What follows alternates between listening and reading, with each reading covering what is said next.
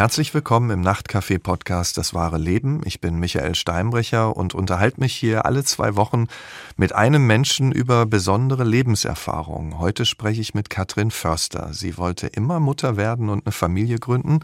Aber der Traum des passenden Partners, der hat sich einfach nicht erfüllt. Trotzdem hat sie sich mit Ende 30 entschieden, ein Kind zu bekommen. Dann eben ohne Partner und per Samenspende. Erstmal herzlich willkommen, Frau Förster. Ja, schönen guten Tag. Dankeschön für die Einladung. Ich freue mich sehr, hier zu sein. Sehr gerne. Wir freuen uns und ich freue mich, dass Sie da sind.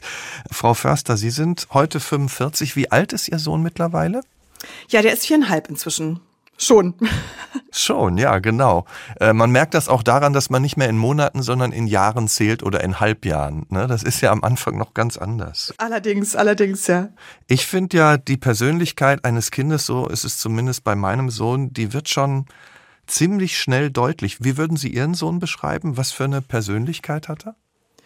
Also er hat definitiv seine ganz eigene Persönlichkeit und ich würde ihn bezeichnen als ähm, ziemlich willensstark. Keine Ahnung, von wem er das hat. er ist ein cleverer kleiner Kerl, interessiert sich für die Welt, besonders für Tiere. Tiere sind seine große Leidenschaft. Und er ist ganz wissbegierig, neugierig und äh, manchmal ein bisschen schüchtern. Da ist er tatsächlich das Gegenteil von mir. Er guckt sich Sachen lieber erstmal an, bevor er irgendwo mitten reinspringt. Und äh, das hat er definitiv nicht von mir. Und, und in welchen Situationen lebt er seine Willensstärke aus? Wo, wo merken Sie das besonders? Ach, na ja, wir haben schon die ein oder andere Diskussion. Also das kennen Sie als Vater sicherlich auch. Ja, ja. Das fängt ja früh an. Und ja, also gerade wenn es darum geht, was er so möchte und was ich stattdessen möchte, dann kommen wir da schon mal in kleine Diskussionen. Also auch in dem Alter schon. Und, und haben Sie denn Tiere zu Hause oder ist er einfach so allgemein fasziniert? Ist, irgendwann kommt ja auch das Dinosaurieralter äh, dazu. Wie würden Sie das beschreiben? Also wir haben tatsächlich selber keine Tiere, jedenfalls noch nicht. Ich fand das für mich immer zu viel Aufwand noch zu allem anderen dazu und ich fand ihn immer noch ein bisschen zu klein. Aber wir denken tatsächlich drüber nach, weil er ist tatsächlich der totale Katzenfan. Also äh, nicht Hunde, sondern Katzen. Und wir gehen sehr, sehr regelmäßig in Wildparks oder auch hier in Berlin in den Zoo, in den Tierpark. Wir haben eine Jahreskarte und da ist er wirklich hellauf begeistert, was er da alles an Tieren sieht und kennt auch wirklich sehr viel mehr Tiere, als ich in dem Alter kannte. Also wirklich ganz interessiert. Wie war das denn bei Ihnen? Das ist ja bei, bei Eltern, egal ob Müttern oder Vätern, ja auch unterschiedlich. War die Liebe für Ihr Kind denn sofort da oder musste die sich erst so langsam entwickeln?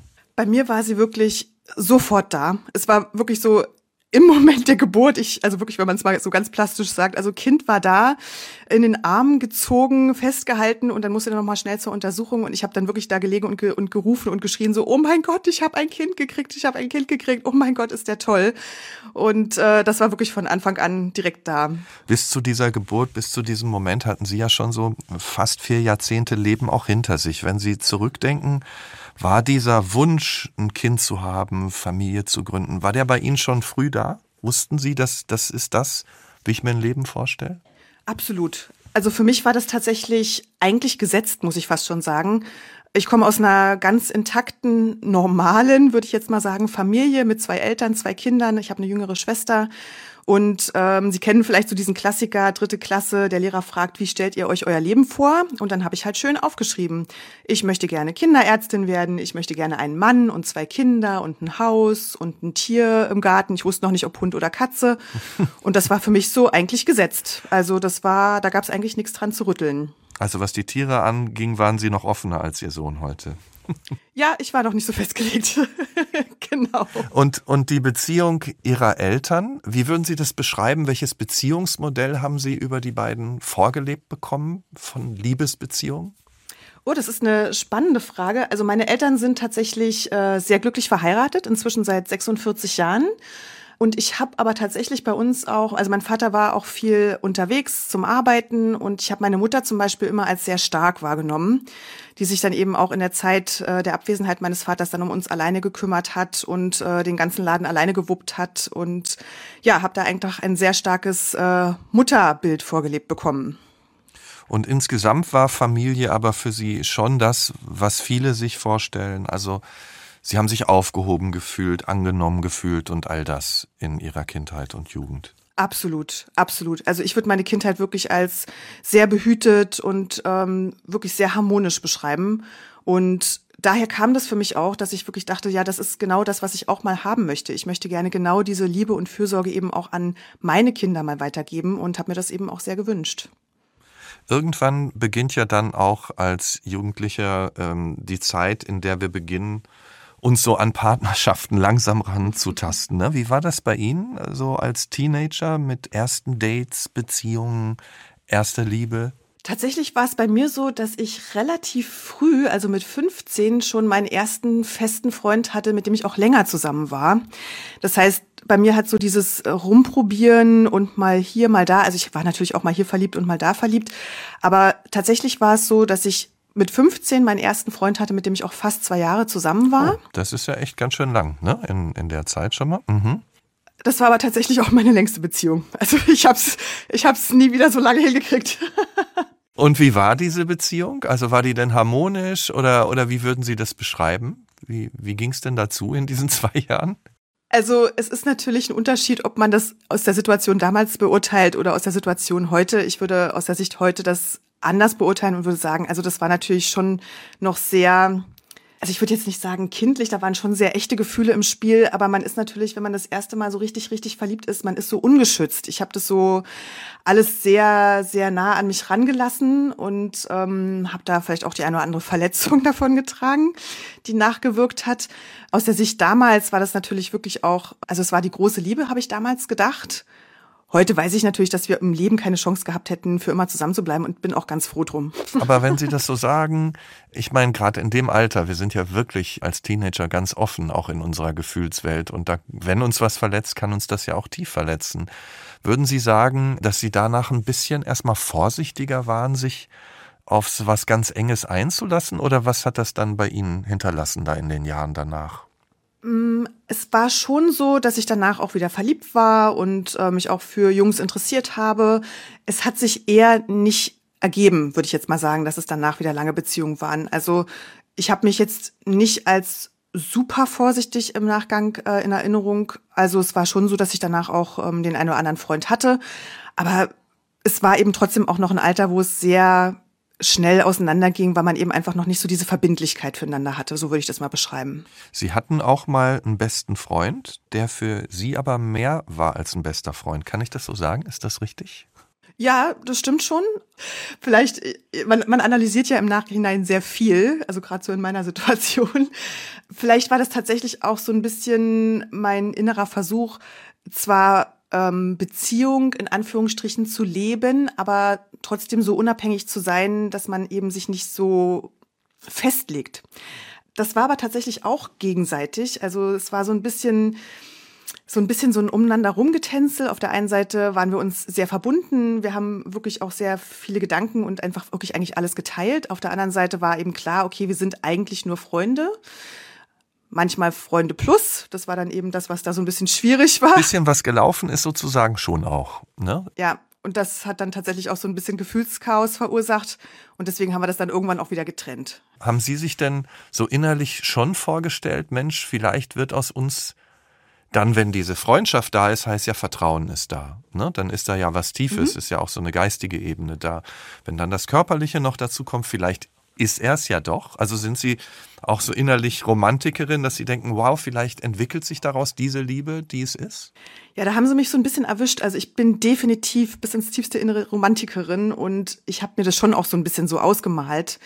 Ich glaube, das ist bei mir tatsächlich bei eigentlich jeder Beziehung, wo ich, oder zumindest bei jedem Mann, wo ich ein bisschen mehr Nähe zugelassen habe, emotionale Nähe vor allem, war das schon so, dass ich mir das hätte vorstellen können, dass das eben auch ein Partner für längere Zeit wird. Und das war bei dem auch definitiv der Fall. Wie lang ging das denn so mit ihm, diese, dieser Schwebezustand zwischen Freundschaft und Freundschaft plus? Also das war tatsächlich eine relativ lange Geschichte. Also ich würde mal sagen, das waren so sieben Jahre. Und wann wussten Sie dann aus diesen Träumen, aus diesen romantischen Träumen, das wird vielleicht doch nichts?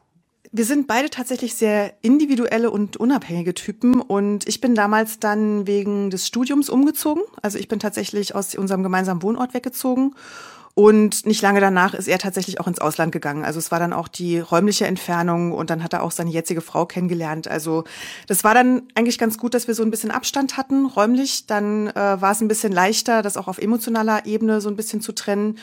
Und so hat sich das dann auseinandergelebt. Wir reden jetzt die ganze Zeit über, über Beziehungen, über Liebe, über das, was da ist. Aber ich meine, das Leben besteht ja auch noch aus anderen Dingen. Sie haben es gerade gesagt, ne? Sie haben erst eine Ausbildung gemacht, haben dann studiert. Wie wichtig war es Ihnen in dieser Zeit auch, sich beruflich zu verwirklichen, da Ihren Weg zu gehen? Das war irgendwie ein innerlicher Drang. Also ich habe nie für mich gesagt, ich muss unbedingt studieren, ich strebe jetzt einen bestimmten äh, beruflichen Weg an, sondern es war eigentlich eher dieses, nach dem Abi hatte ich tatsächlich Lust, was eher Praktisches zu machen. Deswegen die Ausbildung war auch sehr spannend. Ich habe Luftverkehrskauffrau gelernt, bin also zwischen Flugzeugen am Frankfurter Flughafen rumgesprungen. Das war super. Und dann war es eher so die Tätigkeit im Büro anschließend, dass ich gesagt habe, so, oh, irgendwie muss da noch ein bisschen mehr passieren. Und deswegen bin ich dann nochmal studieren gegangen. Das war eher ein, für mich ein sich logisch aufbauender Weg, dass ich gesagt habe, nö, ich möchte gerne noch ein bisschen mehr lernen. Und was haben Sie studiert? Ich habe Theater, Film und Fernsehwissenschaft studiert und war anschließend auch ziemlich lange, also jetzt eigentlich fast genau 20 Jahre in der Filmwirtschaft tatsächlich. Und nur, dass ich mir so Ihr Leben vorstellen kann, wo haben Sie damals so während des Studiums gelebt? Oder war ich in Köln? In Köln, ja. ja. Kenne ich auch, habe ich auch mal gelebt. Und kein schlechter Ort zum Studieren. und wie sah da Ihr Leben und Ihr Freundeskreis aus in dieser Zeit?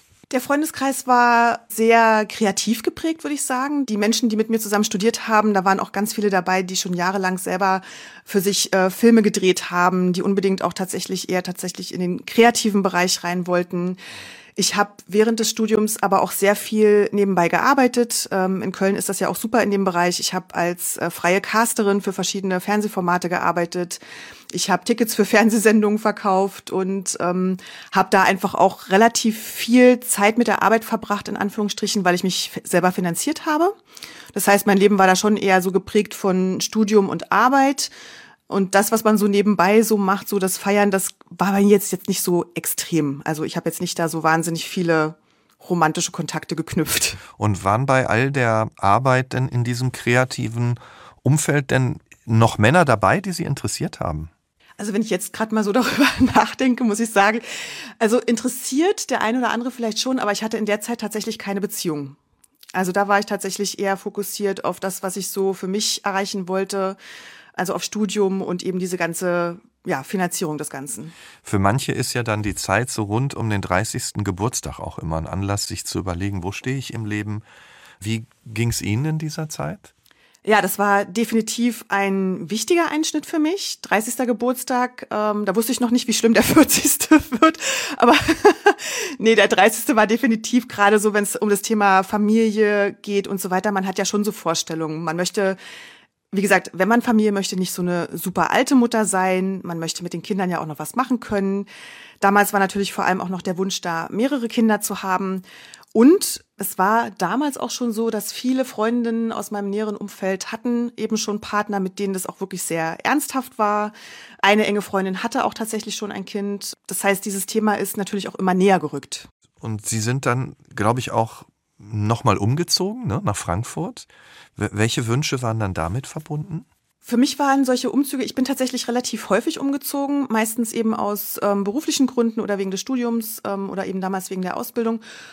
Und natürlich hat so ein, so ein Start in einer neuen Stadt, beziehungsweise Frankfurt kannte ich schon, weil da hatte ich früher schon gewohnt, war für mich immer so ein Neustart. Und natürlich auch so ein bisschen auf emotionaler Ebene ich hatte das große Glück, dass ich eben ähm, zu meinen Freundinnen zurückkam, die ich noch ähm, aus früherer Zeit kannte und deswegen auch recht schnell wieder Anschluss hatte, auch recht schnell wieder einen relativ großen Freundes- und Bekanntenkreis.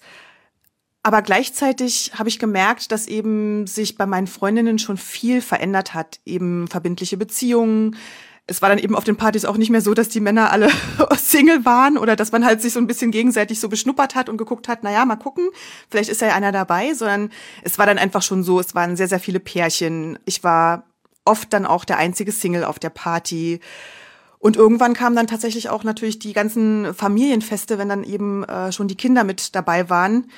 Und da wurde es dann tatsächlich für mich auch emotional sehr anstrengend, muss ich sagen. Das wollte ich gerade sagen. War das dann schon so ein Stich ins Herz, wenn Sie gesehen haben, ach Mensch, die und die, die Ihnen nahestehen, die haben sich diesen Wunsch, den Sie ja immer in sich getragen haben, schon erfüllt und ich schaue mir das jetzt an? Ich würde sagen, es war ein schleichender Prozess. mit Anfang 30 war das noch nicht so ein Riesenthema. Da war das schon so, dass ich gedacht habe, ah ja, mh, jetzt geht's los. Die Kinder kommen, wie toll. Ich habe mich auch riesig gefreut für jedes Kind, was da kam und für alle meine Freundinnen von ganzem Herzen. Aber natürlich, so je älter ich selber wurde und je mehr ich gemerkt habe, okay, es ist nicht mehr so ganz so einfach, mit äh, Mitte 30 dann auch jemanden zu finden, der zu mir passt. Und ähm, ja, die biologische Uhr, die tickt dann auch. Da wurde es dann tatsächlich für mich wirklich auch schwierig, weil ich bin dann tatsächlich auch auf diesen, auf diesen, dann waren es ja irgendwann keine Partys mehr, dann waren es ja eben so Geburtstagsbrunches und sowas. Man konnte das ja nicht mehr abends und nachts machen, man hat es dann ja tagsüber gemacht. Und dann waren natürlich da haufenweise Kinder und die Eltern fanden das natürlich super, dass die alle zu mir gerannt kommen, gekommen sind. Also ich war so die liebe Tante, die halt dann die Kinder bespaßt hat und äh, die anderen haben sich dann mit dem Gläschen Sekt an die Seite gestellt. Da hatte ich dann irgendwann auch keine Lust mehr drauf und ich habe dann wirklich angefangen, irgendwann Ausreden zu erfinden, warum ich da nicht mehr hingehen kann. Also das war dann schon irgendwann für mich so, dass ich gesagt habe, so, oh, ich kann es nicht. Ich bin da der einzige Single ohne Kinder. Ich, ich kann mich jetzt da nicht hinstellen. Ich habe einfach dann nur schlechte Laune und bin deprimiert. Wie war das denn bei Ihren Eltern? Haben die immer mal so gefragt und wie sieht's denn in der Liebe aus, Katrin? Oder haben Sie die Frage dann eher irgendwann nicht mehr gestellt? da muss ich ein bisschen lachen, weil das ist ja bei Eltern immer so. Wenn man 16 ist, dann sagen sie immer, komm mir bloß nicht mit dem Kind an. Und wenn man dann 35 ist, dann sagen sie, wann kommst du denn endlich mit dem Kind an? Also das heißt, natürlich hat sich das dann irgendwann schon auch mal so im Gespräch dann ergeben, dass sie gesagt haben, aha, und ah ja, ach, die hat jetzt auch ein Kind bekommen, wie ist denn eigentlich bei dir? Denkst du nicht auch mal über Kinder nach? Und ich habe irgendwann mal, also ich habe dann immer so erstmal sehr ausweichend geantwortet, aber irgendwann habe ich zu meinen Eltern auch wirklich mal gesagt, Leute, es ist nicht so, dass ich mir kein Kind wünsche, aber da gehört halt noch mal ein bisschen mehr dazu. Also ich brauche zumindest irgendwie einen Partner und das ist im Moment nicht gegeben. Also bitte, bitte fragt mich nicht, weil das setzt mich wahnsinnig unter Druck und ist für mich eh ein schwieriges Thema. Also bitte fragt nicht mehr. Und dann war es auch erstmal gut. Da haben Sie sich dann einigermaßen wahrscheinlich dran gehalten. Doch, da haben Sie sich sogar relativ gut dran gehalten, ja. Sie haben ja gesagt, da gehören ja zwei dazu in der Regel oder in unserer Vorstellung. Irgendwann haben Sie dann ja auch mit dem Online-Dating begonnen. Erzählen Sie mal, wie ging das dann los? Das machen ja sehr viele. Wie, wie ging das bei Ihnen los? Ja, es ist tatsächlich natürlich auch in unserer modernen Welt ein, sag ich mal in Anführungsstrichen, relativ bequemer Weg, jemanden kennenzulernen. Und man hört natürlich immer wieder diese Geschichten. Ja, bei mir, ich habe mit drei Leuten geschrieben und der dritte, der war's dann und jetzt sind wir verheiratet und glücklich bis ans Lebensende. Diese Geschichten hört man ja und denkt, ach na klar, dann passiert das bei mir bestimmt auch so. Und im normalen Leben war es, wie gesagt, dann schwierig, Single-Männer kennenzulernen. Und ich dachte, ja, wenn ich das über so eine Online-Plattform mache, dann hat man da zumindest die Gewissheit, dass das eben auch Single-Männer sind, die auch Interesse haben, jemanden kennenzulernen. Das heißt, die Wahrscheinlichkeit erhöht sich schon mal, kann ja nicht so verkehrt sein. Und dann habe ich mir da ein Profil angelegt und äh, habe da einen Steckbrief erstellt und war da auch relativ offen, was so das Thema Kinder angeht und Familie ja, und habe auch ein paar Herren angeschrieben und wurde auch angeschrieben und habe dann auch Dates gehabt. Also auch wirklich echt nette Abende. Ja, und wie, genau, erzählen Sie mal so ein bisschen, wie lief das dann? Ja, also im ersten Moment fand ich das erst wirklich, ich, also ich war total euphorisch, weil ich so dachte, ach, das ist ja total klasse. Man schreibt sich ein bisschen, man telefoniert mal. Ich war dann aber auch immer so, dass ich gesagt habe, relativ schnell treffen, weil natürlich Schreiben und Telefon ist das eine, aber sich dann halt gegenüber sitzen und zu schauen, ob man irgendwie zueinander passen würde, ist eben das andere. Und habe da tatsächlich wirklich sehr nette Abende gehabt. Nur was dann wirklich in, würde jetzt mal sagen, 95 Prozent der Fälle passiert ist, das ist, dass die Männer sich dann nie wieder gemeldet haben. Das wirft jetzt auf mich ein komisches Licht. Aber ich habe das tatsächlich auch schon bei anderen Freundinnen gehört. Also offensichtlich scheint es so zu sein, dass viele Menschen, die auf Singlebörsen unterwegs sind, so die Vorstellung haben, am ersten Abend muss es gleich so richtig schnackeln. Also ich muss gleich mich so knall auf Fall verlieben. Ansonsten ist es nicht der oder die richtige und dann melde ich mich einfach nie wieder. Und es ist natürlich so fürs Selbstbewusstsein nicht so cool, muss man sagen. Wollte ich gerade fragen. Also Sie hatten ja wahrscheinlich auch mal richtig Spaß mit, mit Leuten, oder? So, ähm, dass Sie dachten, wow, da passt doch was. War das dann schon in den nächsten Tagen so, dass Sie auch gewartet haben? Und kommt da jetzt noch mal was? Oder wahrscheinlich ja schon, ne? Ja, absolut. Also ich finde, es ist auch einfach so ein Ding der Höflichkeit und des Anstands. Also zu jemandem zu sagen, du, pass auf, wir hatten einen super netten Abend, aber ich habe so das Gefühl, das passt nicht so ganz, ist ja das eine. Damit hätte ich wirklich super umgehen können. Aber natürlich, wenn man einen super lustigen Abend hatte und äh, Spaß hatte und so dachte, na ja, also zumindest für ein zweites Date, das sollte das reichen, da haben wir doch echt Spaß gehabt. Und dann sitzt man wirklich da, wie Sie sagen, und man weiß nicht genau, soll ich mich jetzt melden, meldet der sich, dann schreibt man nochmal, sagt, hey, wie sieht's denn aus, wollen wir uns nochmal treffen? Und dann kommt einfach gar nichts zurück, also so dieses Ghosting, wie man heute so schön sagt. Das ist schon echt nicht so schön. Ja, das geht ans Selbstbewusstsein, wie Sie richtig sagen, ne? weil man denkt, ja. was ist denn da los? Wieso ist denn das so? Ich meine, manche berichten ja auch von richtig schlechten Erfahrungen, also auch von unverschämten Typen, denen man da begegnet. Haben Sie solche Erfahrungen auch gemacht? ja, ich habe, ich hab, glaube ich, alles mitgenommen. Ich hatte wirklich mal einen, also also um mal aus dem Nähkästchen zu plaudern, äh, viele Grüße an den Typen, falls der zuhört. Ich habe wirklich irgendwann natürlich auch gesagt, okay, es macht überhaupt keinen Sinn, jetzt nur nach Äußerlichkeiten zu gehen. Ich, ich lasse wirklich alle Vorstellungen, die ich so habe, lasse ich erstmal sausen, weil sonst werde ich den richtigen nie finden.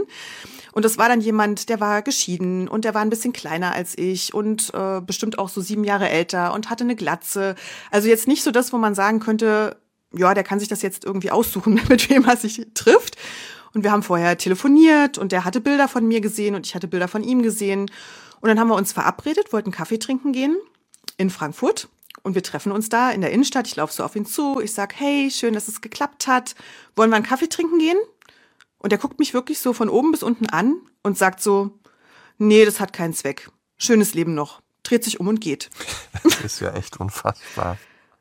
Also da habe ich wirklich gesagt so, okay, es ist ja das eine, dass man sorgsam mit seiner Lebenszeit umgeht, aber das und der, da war ich schon ziemlich von Socken, muss ich sagen. Da war ich echt von Socken.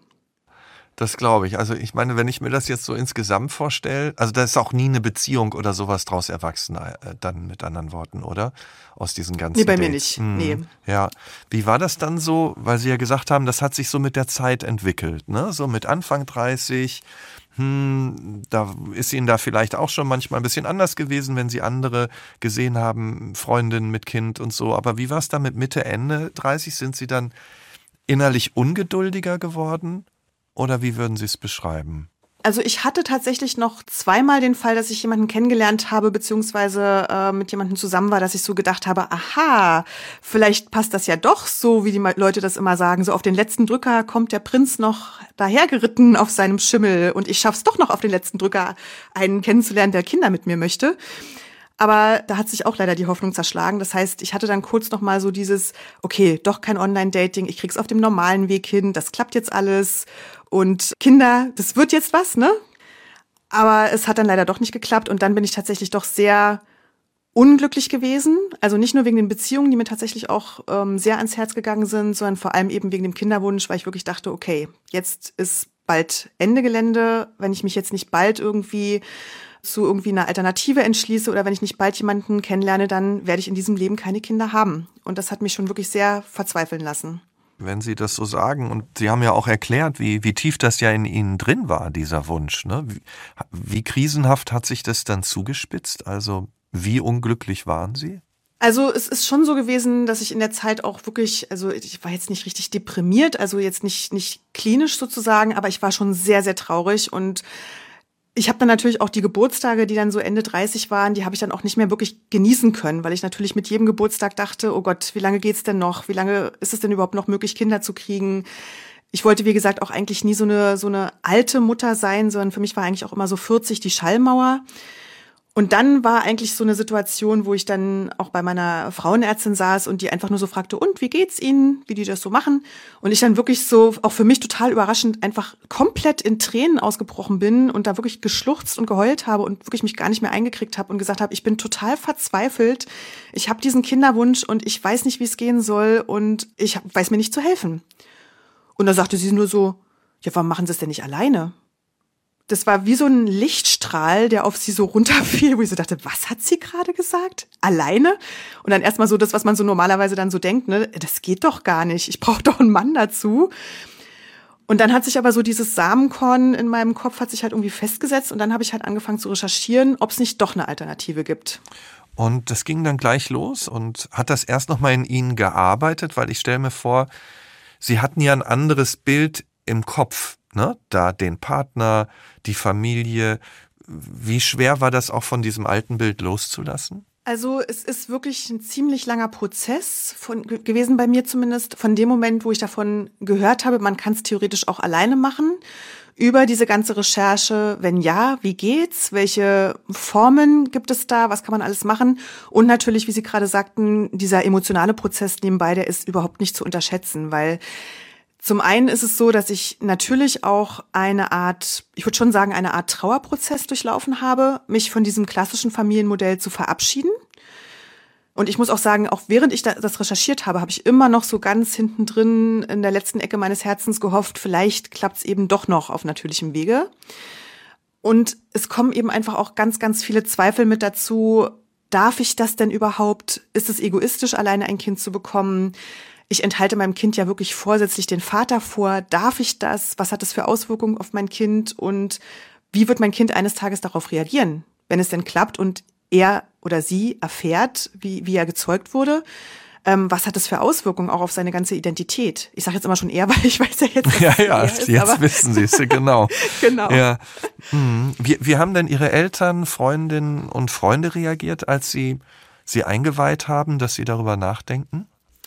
Zuallererst habe ich tatsächlich mit meiner besten Freundin gesprochen und ich glaube, die war einfach total erleichtert, dass ich irgendwie einen Weg gefunden habe, wie es doch gehen kann, weil sie ja meine Verzweiflung über die letzten Jahre wirklich hautnah mitbekommen hat und ja auch nicht mehr viel dazu sagen konnte, weil den Mann für mich herzaubern ging ja irgendwie auch nicht. Und ich glaube, die war einfach total erleichtert und hat gesagt, ja, also wenn das jemand schafft und wenn das jemand machen kann, dann du. Du bist so selbstständig und du setzt alles im Leben durch, was du dir so vorstellst. Also wenn das jemand hinkriegt, dann du. Und bei meinen Eltern muss ich sagen, da war ich super aufgeregt, bevor ich ihnen das gesagt habe. Aber in diesem ganzen Prozess war ich schon an einem Punkt angekommen, wo eben auch eine medizinische Untersuchung unter Vollnarkose nötig war. Und ich habe gesagt, ich kann nicht ins Krankenhaus gehen und mich da irgendwie unter Vollnarkose und das Messer legen. Und meine Eltern wissen nicht mal, dass ich im Krankenhaus bin. Also habe ich gesagt, okay, ich schenk ihnen reinen Wein ein und habe dann also auf dem Wohnzimmersofa mit ihnen gesessen und dann wirklich so, äh, ich muss euch was sagen und sofort angefangen zu weinen. Ich glaube, meine Eltern haben gedacht, ich bin ganz schlimm krank und als ich dann gesagt habe, okay, ähm, ich wünsche mir wirklich so sehr ein Kind und ich habe mich entschlossen, das alleine zu machen, da waren sie, glaube ich, total erleichtert, dass es nichts Schlimmeres ist. Und sie haben zum damaligen Zeitpunkt, waren sie auch tatsächlich noch gar nicht Großeltern. Also ich habe ja, wie gesagt, eine jüngere Schwester, die hat aber auch noch keine Kinder. Und meine Eltern haben auch ganz ehrlich gesagt, natürlich haben wir uns immer gewünscht, auch Großeltern zu werden, aber wir wollten euch da nicht unter Druck setzen und haben für uns auch schon gesagt, okay, vielleicht werden wir es einfach nicht und das ist okay. Aber wenn du dir das wünschst und wenn das dein Weg ist, dann unterstützen wir dich, wo wir nur können und vor allem wünschen wir dir natürlich, dass es schnell geht und dass du da jetzt nicht zu lange in diesem Prozess sein musst. Mhm. Wie sah denn dieser Prozess dann aus? Wie ging es dann weiter, als Sie innerlich die Entscheidung getroffen hatten? Ja, das ist ja jetzt auch schon ein paar Jahre her. Es war zur damaligen Zeit für Singlefrauen alles andere als einfach, sich in Deutschland behandeln zu lassen. Es gab damals tatsächlich nur drei oder vier Kliniken in Deutschland, davon drei in Berlin, eine in München. Und ich war ursprünglich wirklich tatsächlich auf dem, also geistig so unterwegs, dass ich gesagt habe, okay, ich muss dafür ins Ausland gehen. In Dänemark hat sich da wirklich, eigentlich muss man sagen, eine relativ große, fast schon Wirtschaftszweig entwickelt, der sich eben speziell auf Singlefrauen aus Deutschland und äh, lesbische Paare spezialisiert hat. Also da gibt's ganz viele Hebammenpraxen und Kliniken, die eben Frauen aus Deutschland behandeln. Und mein erster Kontakt war auch zu einer dänischen Klinik. Allerdings bin ich in dem ganzen Prozess, wo ich mich damit beschäftigt habe, eben auch nach Berlin wieder umgezogen. Ich komme ursprünglich aus Berlin, hatte meine Familie dann also hier in der Nähe und ähm, hatte eben das Glück, dass es auch Kinderwunschkliniken hier in Berlin gab, die Singlefrauen behandelt haben. Und dann habe ich mich dort vorgestellt, habe dort einen Termin gemacht und ähm, dann mussten eben erstmal verschiedene medizinische Sachen geklärt werden. Ich war dann eben auch schon 39, das heißt, wir haben halt eben auch von Anfang an gesagt, ich mache das mit hormoneller Unterstützung. Das heißt, ich musste mich damit beschäftigen, wie spritze ich mir selber Hormone, wann mache ich das auch, dass das natürlich auch in meinem Arbeitsumfeld niemand mitbekommt. Das musste immer zu bestimmten Uhrzeiten sein. Also es ist dann schon sehr schwierig, einen monatelangen Kinderwunschprozess so in sein Leben zu integrieren, dass das keiner mitbekommt. Mhm, das war Ihnen aber wichtig, dass es keiner mitbekommt? Zu dem Zeitpunkt ja, einfach weil es eine sehr, sehr große emotionale Anspannung für mich war. Viele Menschen denken ja, man geht in Kinderwunschbehandlung und dann kriegt man da eben sein Kind, dass das auf jeden Fall klappt. Aber das ist eben nicht gesagt. Und diese emotionale Achterbahnfahrt war wirklich tatsächlich zwei Wochen lang Hormone spritzen und stimulieren, dann eben in die Klinik gehen. Ich habe die ersten drei Versuche mit einer sogenannten IUI, mit einer Insemination gemacht. Das heißt, der Spendersamen wurde dann eben tatsächlich einfach nur auf natürlichem Wege in die Gebärmutter eingeführt. Dann wieder zwei Wochen hoffen, wieder nicht geklappt. Also und dieser und dieser Prozess, das war das waren eben drei Durchläufe sozusagen, wo das nicht geklappt hat. Das ist eine emotionale Achterbahnfahrt zwischen Hoffen und totaler Verzweiflung, weil natürlich mit jedem Mal, wo es eben nicht klappt, sich diese Fragen stellen, okay, wie lange kann ich das überhaupt machen? Wie lange mache ich das vom Alter her? Wie lange kann ich mir das finanziell leisten und wie lange kann ich das emotional durchhalten? Und eben auch, was passiert, wenn es nicht klappt? Wie sieht mein Leben aus, wenn ich kein Kind bekommen kann? Und das wollten sie natürlich im geschützten Raum, ne? so mit den wenigen Bekannten, die eingeweiht waren und den Freunden und nicht jetzt mit dem Blick von außen, wo immer Leute fragen, und wie sieht's aus? Ne? So stelle ich mir das vor. Ja, zum einen das und zum anderen war ich ja alleine. Also das heißt auch nochmal, ähm, je nachdem, wie man das dann erzählt, jedes Mal wieder zu erklären, warum ich das alleine mache. Ja, das ist legal in Deutschland. Ja, ich habe mir das gut überlegt. Nein, ich bin nicht egoistisch. Also ich hatte keine Lust, erstmal jedem Rede und Antwort zu stehen in einem Prozess, wo ich ja noch nicht mal weiß, ob das überhaupt klappt. Was wussten Sie denn über den Spender? Weil Sie haben ja schon von dem Spendersamen gesprochen, für den Sie sich entschieden haben. Also für mich, das muss ich auch nochmal sagen, für mich war es ganz, ganz wichtig. Es gibt ja verschiedene Modelle, wie man als Singlefrau Mama werden kann. Und für mich war eben einfach wirklich ganz, ganz wichtig, dass ich gesagt habe, okay, ich möchte das jetzt nicht in einer Co-Elternschaft machen, weil das eben bedeuten würde, ich muss mich mit jemandem anderen sehr, sehr eng darüber abstimmen, was mit dem Kind passiert. Ich wollte das auch nicht über einen Privatspender machen, weil für mich da die rechtliche Lage einfach zu unsicher ist. Und deswegen war für mich ganz klar, dass ich eben über eine Samenbank gehe und mir ähm, quasi über Spendersamen diesen Kinderwunsch erfüllen möchte. Und damals war das auch wirklich schon so, es gab sehr, sehr viele Informationen. Ich hatte mich von Anfang an dazu entschieden, dass ich jemanden nehme, der nicht anonym ist, also mit dem auch später eine Kontaktaufnahme möglich ist. Das ist in Deutschland inzwischen gesetzlich so geregelt, dass es sowieso nicht mehr geht. Genau, weil jedes Kind das Recht hat zu erfahren, wer sind die biologischen Eltern. Das ist ja mittlerweile Absolut. klar. Es gibt da die ja. Auskunftspflicht, genau. Mhm. Ja, finde ich auch total wichtig und für mich war das immer so ein ganz entscheidender Punkt, dass ich gesagt habe, wenn ich diesen Weg schon gehe, soll mein Kind auf jeden Fall die Möglichkeit haben, den anderen Teil seiner Existenz zu erforschen und auch da Kontakt aufzunehmen und natürlich auch zu sehen, welche Anteile sozusagen von der väterlichen Seite kommen. Achso, noch, noch ganz kurz vielleicht zu den Unterlagen, die ich hatte. Ich hatte ein Kinderbild. Ich hatte ein Audio-Interview, das heißt, ich kannte auf jeden Fall auch die Stimme des Spenders und ähm, das ist natürlich auch das, was ich meinem Kind dann jetzt, wenn es größer ist, vorspielen kann.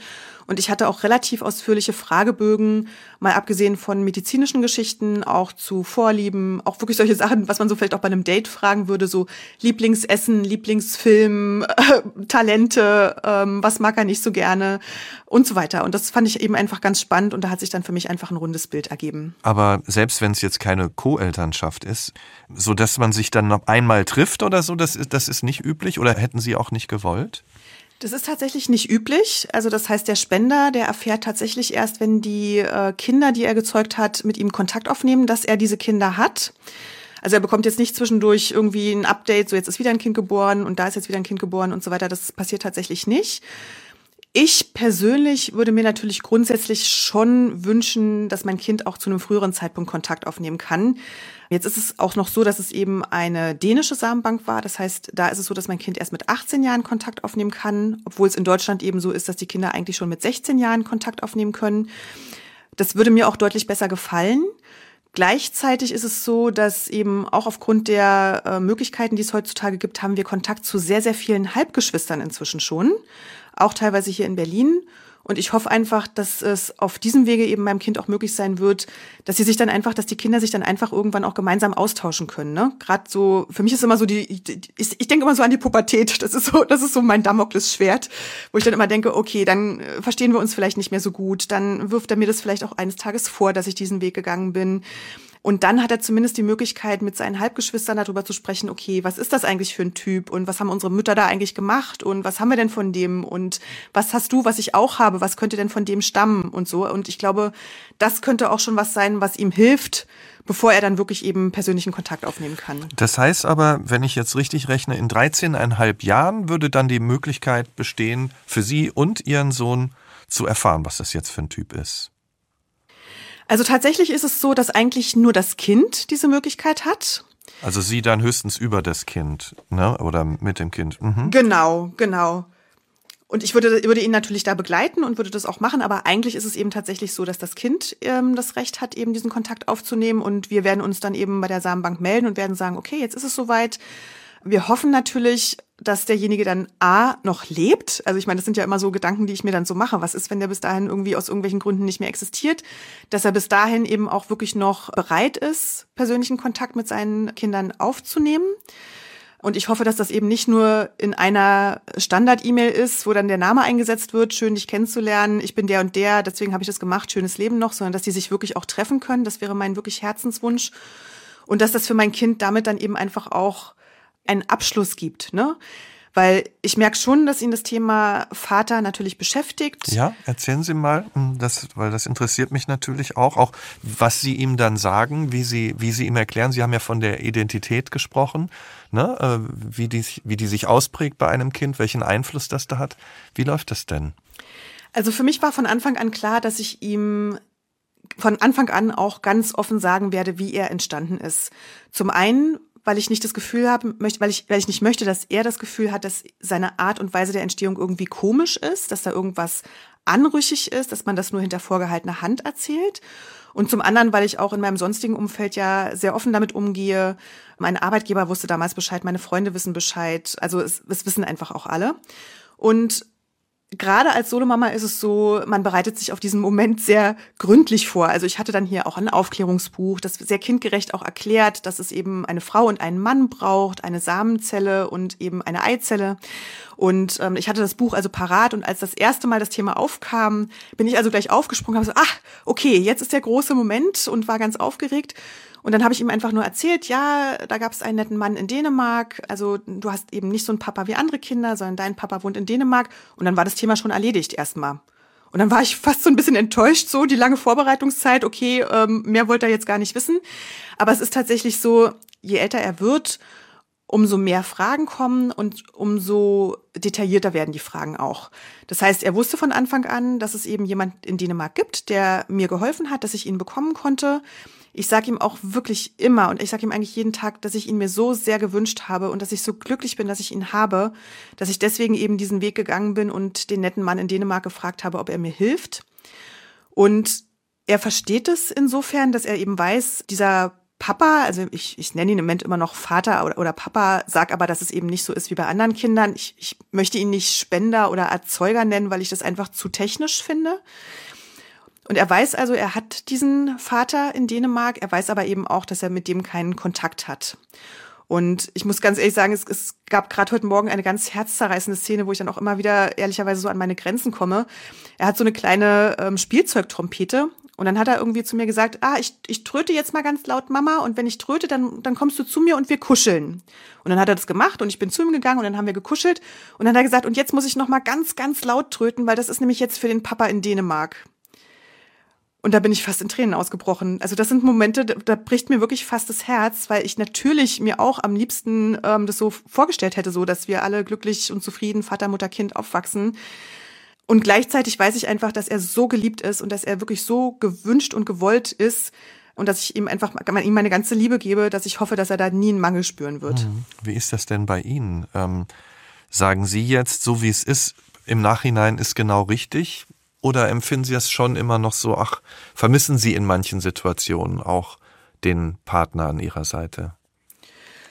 Ja, definitiv. Alleine so, wenn man sich das mal so vorstellt. Ich meine, das hat dann geklappt mit der Schwangerschaft, aber dann mache ich halt die Schwangerschaft alleine durch, ne? Und dann stellt man sich natürlich vor, In anderen Familien, da sitzt der Mann neben der Frau, der hält dann auch mal den Bauch fest und der horcht mal und spürt die Tritte und die überlegen sich zusammen, was hat er denn von dir, was hat er von mir und so weiter. Das hat bei mir natürlich alles nicht stattgefunden. Ich habe dann hier noch bis in neunten Monat habe ich irgendwie auf der Leiter gestanden und Regalbretter angeschraubt, ne? Habe ich ja alles alleine gemacht. Stellt man sich auch nicht so vor. Hm, ich verstehe. Nee, stellt man sich auch nicht so vor, genau. Und dann auch das Leben mit Kind. Also das Leben mit Kind alleine, also wirklich 24 Stunden am Tag, sieben Tage die Woche alleine zuständig zu sein, ist eine Wahnsinnsverantwortung. Und gerade auch am Anfang so im Wochenbett, emotional ist man total durch den Wind, die Hormone schießen quer. Ich habe eigentlich die ganze Zeit geheult, sobald mit dem Kind irgendwas war. Und es ist niemand da, den man fragen kann, glaubst du, das ist normal? Also selbst wenn der Partner keine Ahnung hat, ne? Aber dieses, dass man zusammen auf dieses Kind guckt und sagt, glaubst du, das ist normal oder müssen wir jetzt einen Arzt rufen oder irgendjemanden anrufen? Also alleine diese, diese ganzen Entscheidungen. Und es ist ja wirklich so, Sie kennen das auch. Also wenn man ein Kind bekommt, es gibt eine Million erste Male. Es ja. gibt eine Million Situationen, die man einfach noch nie gemacht hat, von denen man nicht weiß, wie das geht. Und das alleine zu machen, ist einfach eine Wahnsinnsherausforderung. Und da hätte ich mir natürlich zum einen quasi diese mentale Unterstützung gewünscht, also dass da auch noch, noch jemand ist, der eben genauso sich verantwortlich fühlt oder mir auch mal einen Freiraum verschafft, dass ich einfach auch mal durchschnaufen kann. Aber natürlich ist es schon auch so, dass ich eigentlich jetzt erst nach viereinhalb Jahren manchmal so sage, ich bin ja auch noch Frau. Ich bin ja nicht nur Mutter, ich bin ja auch noch Frau und Katrin. Und mir fehlt es schon, manchmal auch noch Erwachsene zu sein und Frau zu sein. Das, das klingt für mich sogar richtig komisch, wenn ich sage, ich bin Frau, aber ich habe diese Identität schon ganz lange nicht mehr. Und da merke ich einfach, dass das jetzt irgendwann auch wiederkommt, dass ich sage, ich möchte einfach auch mal wieder erwachsene Frau sein. Sind Sie denn offen, auch jetzt aktuell offen für eine Liebe, für, für eine Partnerschaft? Als Frau? Interessanterweise nicht, weil ich habe keine Zeit. Ich weiß ehrlicherweise überhaupt nicht. Also es geht ja nicht nur darum, dass man mal mit jemandem essen geht, sondern es ginge ja dann bei uns wirklich darum zu schauen, passt derjenige zu mir, passt der zu uns und wäre das tendenziell was, was auch lang, längerfristig funktionieren würde. So, also ich habe schon die Vorstellung immer noch die romantische Vorstellung. Sie haben mich ja vorhin als ja. Romantikerin entlarvt. Die romantische Vorstellung, dass da schon noch mal jemand kommt irgendwann. Und deswegen wäre es natürlich schon so, also ich, ich bin jetzt ehrlicherweise nicht drauf aus, hier irgendwelche kurzfristigen Dates zu machen, sondern ich würde schon gerne jemanden kennenlernen. Und da weiß ich im Moment nicht, wie ich das zeitlich machen soll. deswegen schiebe ich das nochmal so ein, zwei Jahre und dann Attacke. dann Attacke. Das ist gut. ähm, wie offen, Sie haben ja gesagt, am Anfang wollten Sie, dass keiner davon weiß und so. Ich meine, wir reden jetzt miteinander und Sie sind da sehr offen. Wie offen gehen Sie jetzt in Ihrem Umfeld damit um, über Samenspende schwanger geworden zu sein? Also tatsächlich ist es so, mir ist es inzwischen ein Herzensanliegen, über dieses Familienmodell aufzuklären. Ich habe inzwischen auch tatsächlich ein öffentliches Instagram-Profil und ich bin inzwischen auch, ich habe komplett umgesattelt, ich bin raus aus der Medienbranche, ich habe mich ähm, als Coach weiterbilden lassen und ich möchte eben tatsächlich gerade Frauen auf diesem Weg auch unterstützen. Einfach weil ich das Gefühl habe, das ist in Deutschland immer noch so, dass wir da hinterm Mond leben. Also in Skandinavien ist es wirklich schon so, da ist es ein ganz normales Familienmodell und hier ist es immer noch mit so vielen Vorurteilen behaftet. Also nicht, dass ich das persönlich ins Gesicht gesagt bekomme, aber was da immer mitschwingt, ist das, was ich vorhin schon sagte. Es ist egoistisch. Das sind dann so Karrieretussis, die sich auf den letzten Drücker noch ein Kind kaufen. Ne? So Emanzen, die nicht mal zum Kinderkriegen Mann brauchen oder so. Also was es da alles so für komische Vorstellungen gibt. Und da, das möchte ich einfach wirklich definitiv, ähm, da möchte ich mithelfen, dass sich das auflöst, dass Solomamas als ganz normales Familienmodell anerkannt werden und einfach auch mehr Unterstützung bekommen. Denn wenn ich mir mal so anschaue, die Solomamas, die ich so kenne oder auch aus meiner eigenen Erfahrung, das Schlimmste ist eigentlich, dass man sich permanent sagt, ich hab's ja so gewollt. So dieser Glaubenssatz, ich hab's ja so gewollt, ich wusste ja, dass ich alleine für alles zuständig bin, also erlaube ich mir nicht, um Hilfe zu fragen oder Hilfe anzunehmen. Und das ist das, was eben diese Mamas total ausbrennt. Und da möchte ich einfach in Zukunft einfach auch helfen und unterstützen. Haben Sie denn jetzt Ihr Umfeld auch, das Ihnen hilft, das Sie unterstützt? Also meine Eltern helfen mir definitiv sehr. Meine Mutter ist ab und zu mal hier eine Zeit lang sehr regelmäßig einmal die Woche. Jetzt, je nachdem, wie so die Auftragslage ist, kommt sie eben her und holt den Kleinen auch mal aus der Kita ab und übernachtet auch hier, wenn ich eben lange in der Ausbildung bin oder so. Und mein Vater hilft uns natürlich auch, wenn es hier irgendwie im Haus was zu regeln gibt oder in der Wohnung was zu regeln gibt. Und ansonsten ist diese Vernetzung ganz, ganz wichtig nicht nur mit Solomamas, aber eben natürlich auch mit Solomamas, damit man eben sich mal gegenseitig unterstützt, dass einer mal auf die Kinder aufpasst, wenn der andere irgendwie einen wichtigen Termin hat. Und also eigentlich das, was, was alle versuchen sollten, dass man sich so ein Umfeld schafft, wo man sagt, ich kann da auch mal auf andere Mamas bauen, wenn ein wichtiger Termin ist und ähm, mir da so ein bisschen Entlastung holen. Was sind denn die Situationen in der Zeit mit Ihrem Kind, die Sie, ach, die Sie so besonders genießen, wo Sie sagen, wow, schön? Also es ist eigentlich immer wieder so, abends, wenn ich ihn ins Bett bringe und wir machen das wirklich so als, als Ritual, dass ich ihn auch immer noch mal frage, was sind denn die drei schönsten Sachen gewesen heute? Und dass wir einfach dann wirklich uns noch mal so über den Tag unterhalten und dass ich dann da liege und wenn er dann auch so langsam einschläft, also ich begleite ihn schon immer noch beim Einschlafen, dass er dann, wenn er dann so einschläft, dass ich dann wirklich neben ihm liege und denke, das gibt's nicht, das gibt's nicht, da liegt er. Und ich bin einfach jeden Abend super glücklich und dankbar, dass dieses Kind zu mir gekommen ist, eben einfach, weil es nicht selbstverständlich war. Und das genieße ich. Das genieße ich einfach in vollen Zügen. Mal abgesehen von jedem schönen Moment, den wir haben, ähm, ob wir irgendwie, wie gesagt, in den Tierpark gehen oder ob er nach Kuscheln fragt. Das wird ja auch irgendwann aufhören. ja. Das genieße ich genau. einfach, ja. Wenn Sie so jetzt insgesamt auf Ihr Leben schauen, auf Ihre Familie schauen, was würden Sie sagen, ist Ihnen insgesamt heute wichtig im Leben? Also wenn ich jetzt auf mein Leben schaue, muss ich sagen, mir ist wichtig, dass wir unabhängig sind. Also ich finde es wirklich einfach total schön, dass wir einfach auch machen können, was wir beide wollen. Tatsächlich finde ich das auch eine große Freiheit, die wir da haben. Denn mal abgesehen von allem, was uns so fehlt, in Anführungsstrichen, ist es natürlich auch so, dass bei uns ganz, ganz viele Diskussionen nicht stattfinden, die eben in normalen Familien eben doch stattfinden. Also diese Freiheit genieße ich durchaus. Ich genieße unsere Innigkeit, unser wirklich enges Verhältnis, unser Vertrauen, unsere, unsere gemeinsame Zeit ich genieße es, dass ich ihm ein Stück weit die Welt zeigen kann und dass ich ihm eben auch den Start in ein hoffentlich abenteuerliches, aufregendes, volles, glückliches Leben erleichtern kann. Und ich bin einfach total glücklich. Also ich, ich genieße das einfach wirklich in vollen Zügen und ich hoffe eben auch davon so ein bisschen was weitergeben zu können an andere Frauen. Und damit ist einfach mein Herzenswunsch schon erfüllt. Dann hoffe ich einfach für Sie und mit Ihnen, dass Sie all das, was Sie gerade aufgezählt haben, auch noch ganz viele Jahre weiter genießen können. Und sage ganz herzlichen Dank für das Gespräch, Frau Förster. Ja, ich danke auch. Es hat ganz viel Spaß gemacht. Mir auch. Und, und danke auch an Sie fürs Zuhören. Wenn Ihnen dieser Podcast gefällt, dann erzählen Sie das gerne auf Freundinnen und Freunden oder diskutieren Sie mit auf unserer Nachtcafé Facebook-Seite. Bis in zwei Wochen im Nachtcafé Podcast Das wahre Leben. Ich bin Michael Steinbrecher. Wir hören uns.